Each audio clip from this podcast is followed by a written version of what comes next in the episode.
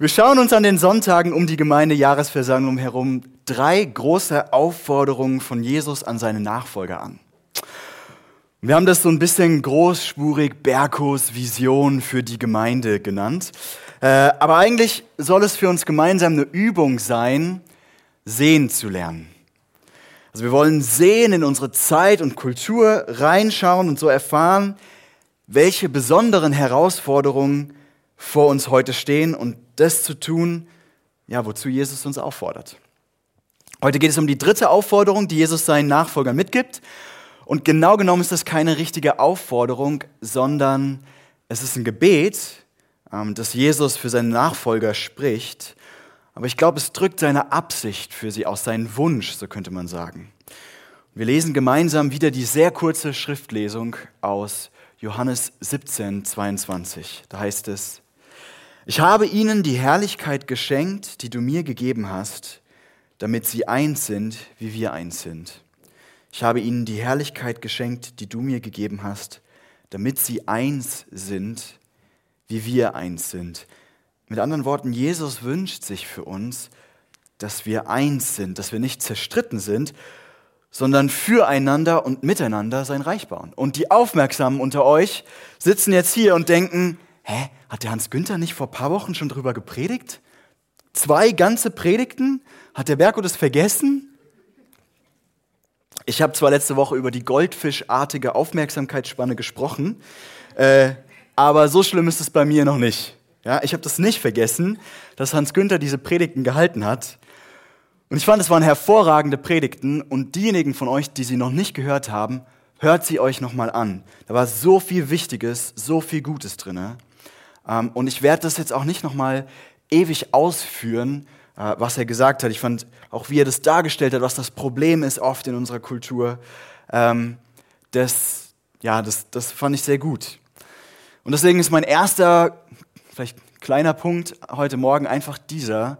Ähm, wir leben in einer polarisierten Zeit, also in einer Zeit, in der es unglaublich viele Meinungen gibt und diese Meinungen immer extremer werden. Und für diese Polarisierung gibt es viele, viele, viele Gründe. Da spielen all die Sachen, die ich die letzten zwei Sonntage erzählt habe, mit rein. Ähm, Digitalisierung, Beschleunigung, äh, die Welt ist unheimlich komplex geworden. Wir haben so viel Informationen zur Verfügung, all, all das. Ja? Und ich denke, an Corona hat man das gesehen und ich lasse es jetzt aufgrund der Kürze der Predigt mal aus. Ich habe hier zwar so ein paar Folien vorbereitet, aber ja, wir, wir, wir überspringen das mal. Ich denke, jeder von uns weiß, dass das so ist. In der Politik ist das so, ist auch in Gemeinden so. Es gibt so immer mehr Themen, immer mehr Meinungen, immer mehr, ja, ob die Musik traditionell oder modern sein soll, wie man jetzt die Bibel verstehen muss, wie der Altarschmuck gemacht wird, ähm, ob das Abendmahl Traubensaft oder Wein ist, all das, ja, so viel. Und deswegen, glaube ich, stellt sich die Frage, wie können wir damit umgehen? Wie können wir damit umgehen? Wie können wir eins bleiben? Wie können wir einander lieben, wenn wir so unterschiedliche Meinungen zu fast jedem Thema haben? Das ist nämlich gar nicht so leicht. Ich finde, der Hans Günther hat super ähm, Punkte da schon gebracht. Und gleichzeitig gibt es ja so viele Themen, die in uns emotional total anklingen. Ich weiß nicht, ob ihr das mal gemerkt habt. Da schreibt irgendjemand was auf Facebook oder irgendjemand sagt was in der Kleingruppe und das löst direkt in dir eine emotionale Reaktion aus. Das ist nicht einfach nur, oh ja, der hat eine andere Meinung, sondern nein, diese Meinung darf der nicht haben. Oder die nicht haben. Vielleicht haben wir insgeheim Angst um unser Wohlbefinden ja, oder unseren Wohlstand, wenn es um die Politik geht. Vielleicht fühlen wir uns angegriffen, wenn wir das Gefühl haben, jemand hat jetzt eine andere Meinung und die hinterfragt vielleicht das, was ich denke und wo ich vielleicht auch mein Leben drauf gebaut habe. Das passiert zum Beispiel, wenn wir ja irgendwie Diskussionen über den Glauben mit Leuten haben und dann merken wir irgendwie, oh, ich habe da jetzt mein ganzes Leben drauf geworfen auf den Glauben und da kommt jetzt jemand daher und will mir erklären, dass das nicht stimmt. Vielleicht haben wir das Gefühl, wenn wir die Meinung einfach hinnehmen, einfach sagen, ja, ja, du hast deine Meinung, ich habe meine Meinung, wir haben uns lieb, dass dann die Gesellschaft den Bach runtergeht oder alles kaputt geht oder die Kinder kaputt gehen, weil die Meinung des anderen gefährlich ist. Das ist nicht so leicht, einfach zu sagen, oh ja, ist alles nicht so wichtig. Ja. Wie das oft, glaube ich, in unserer Gesellschaft so als Ratschlag gegeben wird. Wir sollen es einfach tolerieren. Und deswegen würde ich gerne hier mal das Sehen lernen heute Morgen in eine etwas andere Richtung lenken. Also wir haben in den letzten Predigten immer die Herausforderungen angeschaut, die sich für unsere Gemeinde heute stellen. Und auch die Polarisierung ist ja so eine Herausforderung. Aber heute für den Rest der Predigt und auch nächste Woche will ich mit euch mal ein paar grobe Gedanken dazu, dazu sammeln, was für Hoffnung es eigentlich für diese Herausforderungen im 21. Jahrhundert gibt. Und ich glaube, wir haben wirklich allen Grund zu hoffen. Und heute will ich passend zu, einem, zu so einem zentralen Tag wie der Jahresgemeindeversammlung, Gemeindejahresversammlung so rum, ähm, mit euch mal die tiefste und wichtigste Wahrheit, die tiefste und wichtigste Ressource anschauen, die wir als Christen überhaupt haben. Und ich will mit euch kurz und beispielhaft überlegen, wie uns diese Wahrheit hilft, der Herausforderung einer zunehmend polarisierten und vielfältigen Welt mit so vielen unterschiedlichen Meinungen zu begegnen. Wir haben das ja am Anfang gesehen. Jesus wünscht sich, dass wir eins sind. Aber das mit dem Einssein ist gar nicht so leicht.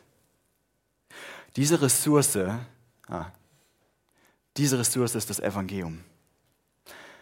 Das Evangelium verändert einfach alles. Ich weiß, das klingt ein bisschen abgedroschen, aber vielleicht ist es unsere Chance, im 21. Jahrhundert die tiefe, zeitlose Wahrheit des Evangeliums wieder für uns zu entdecken. Was ist das Evangelium? Also es ist die Wahrheit, die im Zentrum des christlichen Glaubens steht und das Evangelium besteht, würde ich sagen, aus zwei Teilen. Teil 1 du und ich, wir sind so sündig, wir sind so kaputt, da ist so viel schief in uns, da ist so viel verrückt. Wir sind so egoistisch, wir drehen uns so um uns selbst, dass Gott Mensch werden musste, um mit uns auf der Erde zu sein und dann für uns an einem Kreuz gestorben ist und auferstanden ist.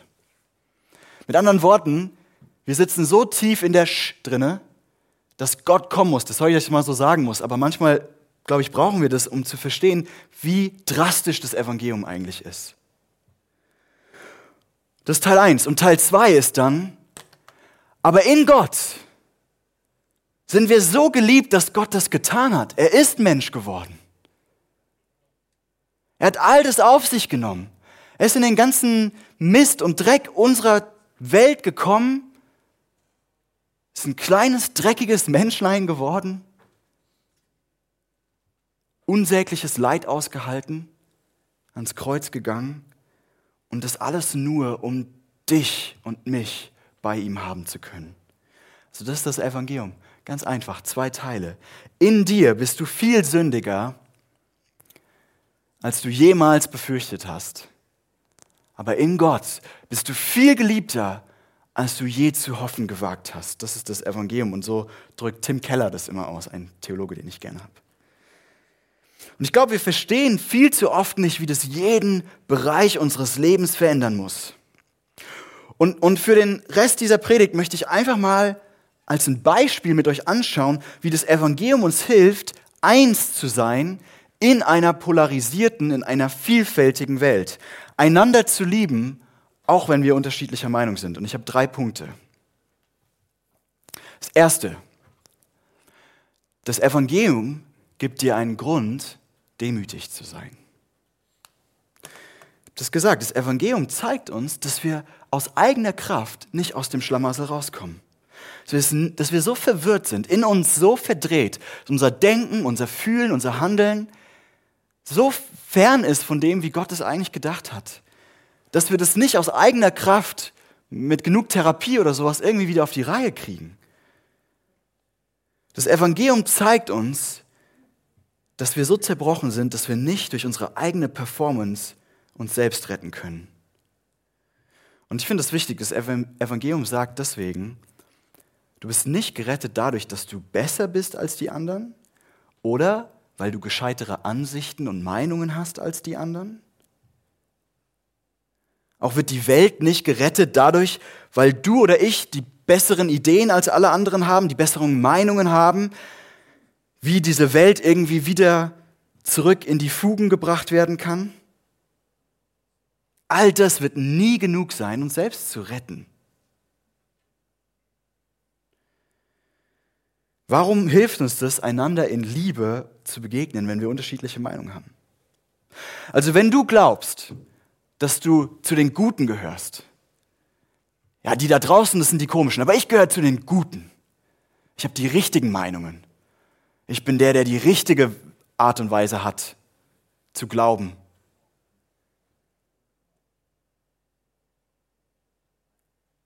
Wenn du da in einer Gesellschaft lebst mit so vielen verschiedenen Ansichten, glaube ich, wird es immer dazu führen, dass du auf die anderen herabschauen wirst. So ticken wir Menschen. Du wirst immer sagen, ja, ja, die haben ja keine Ahnung, aber ich.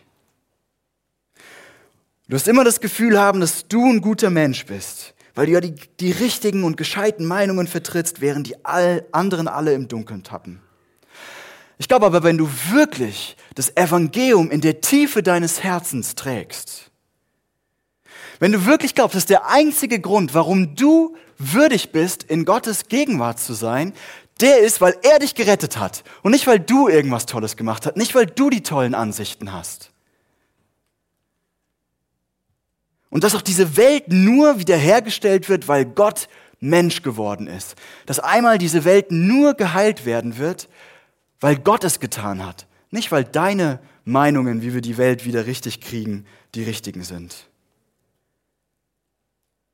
Wenn du verstehen, wenn du das verstehst und dass einzig, der einzige Weg, wie die Gnade Gottes zu bekommen, ist zuzugeben, dass du ein Sünder bist, der Gnade braucht.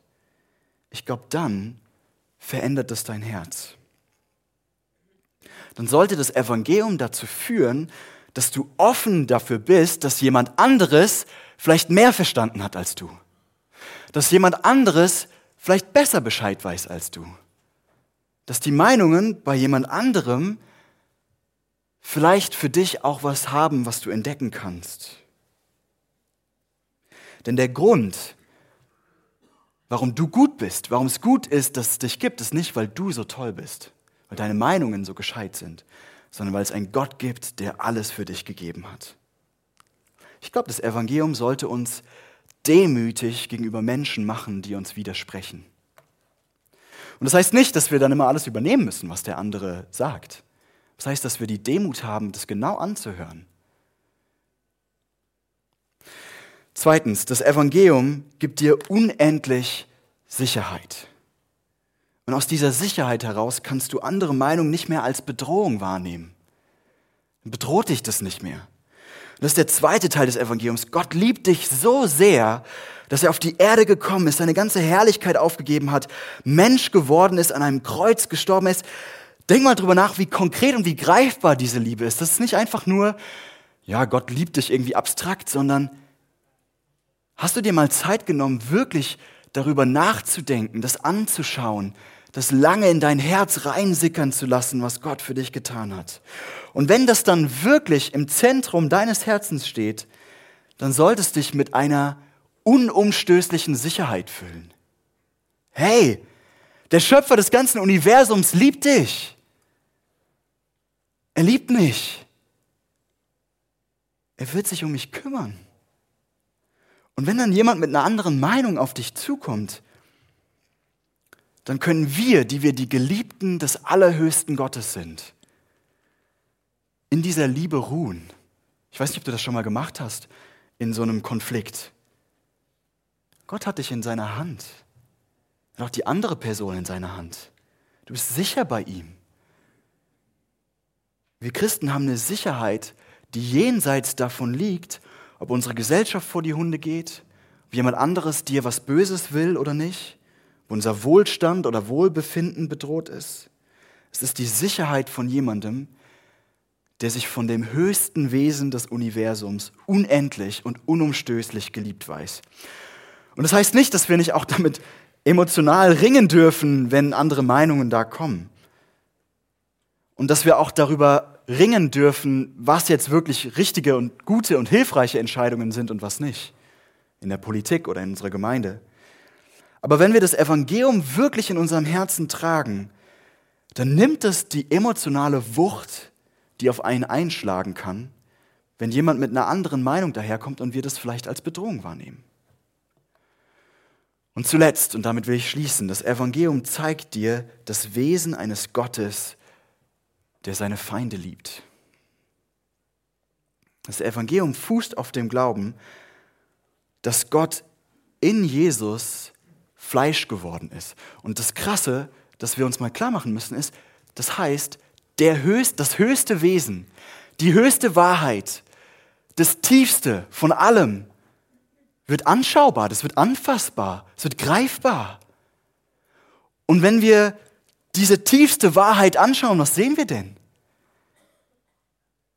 Wir sehen, dass die höchste Wahrheit der Welt für Christen, die tiefste Realität, ein Gott ist, der am Kreuz für seine Feinde stirbt. Für die stirbt, die ihn hassen, die ihm widersprechen, die eine andere Meinung haben als er. Gott liebt seine Feinde. Er vergibt Leuten, die ihn angegriffen haben. Und die Bibel sagt, das gilt auch für dich und mich. Auch wir waren Gottes Feinde. Auch wir haben Gott widersprochen. Auch wir haben immer wieder in unserem Leben Bereiche, wo wir sagen, nee, da habe ich aber eine andere Meinung. Wie könnten wir Menschen mit anderer Meinung als unserer fertig machen, ausgrenzen oder sie hassen, wenn Gott selbst die Menschen, die das mit ihm gemacht haben, geliebt und, und, ihn, und ihn vergeben hat? Gott hat uns geliebt, trotz der Tatsache, dass wir ihm widersprochen haben, oft genug in unserem Leben. Und wenn du das ins Zentrum deines Lebens nimmst, diese Wahrheit, dann sollte das dazu führen, dass wenn Leute dir widersprechen, du in derselben hingebungsvollen Liebe reagierst, wie es Gott getan hat. Und ich glaube, das motiviert uns auch, andere zu lieben mit derselben Intensität, sodass es uns richtig was kostet.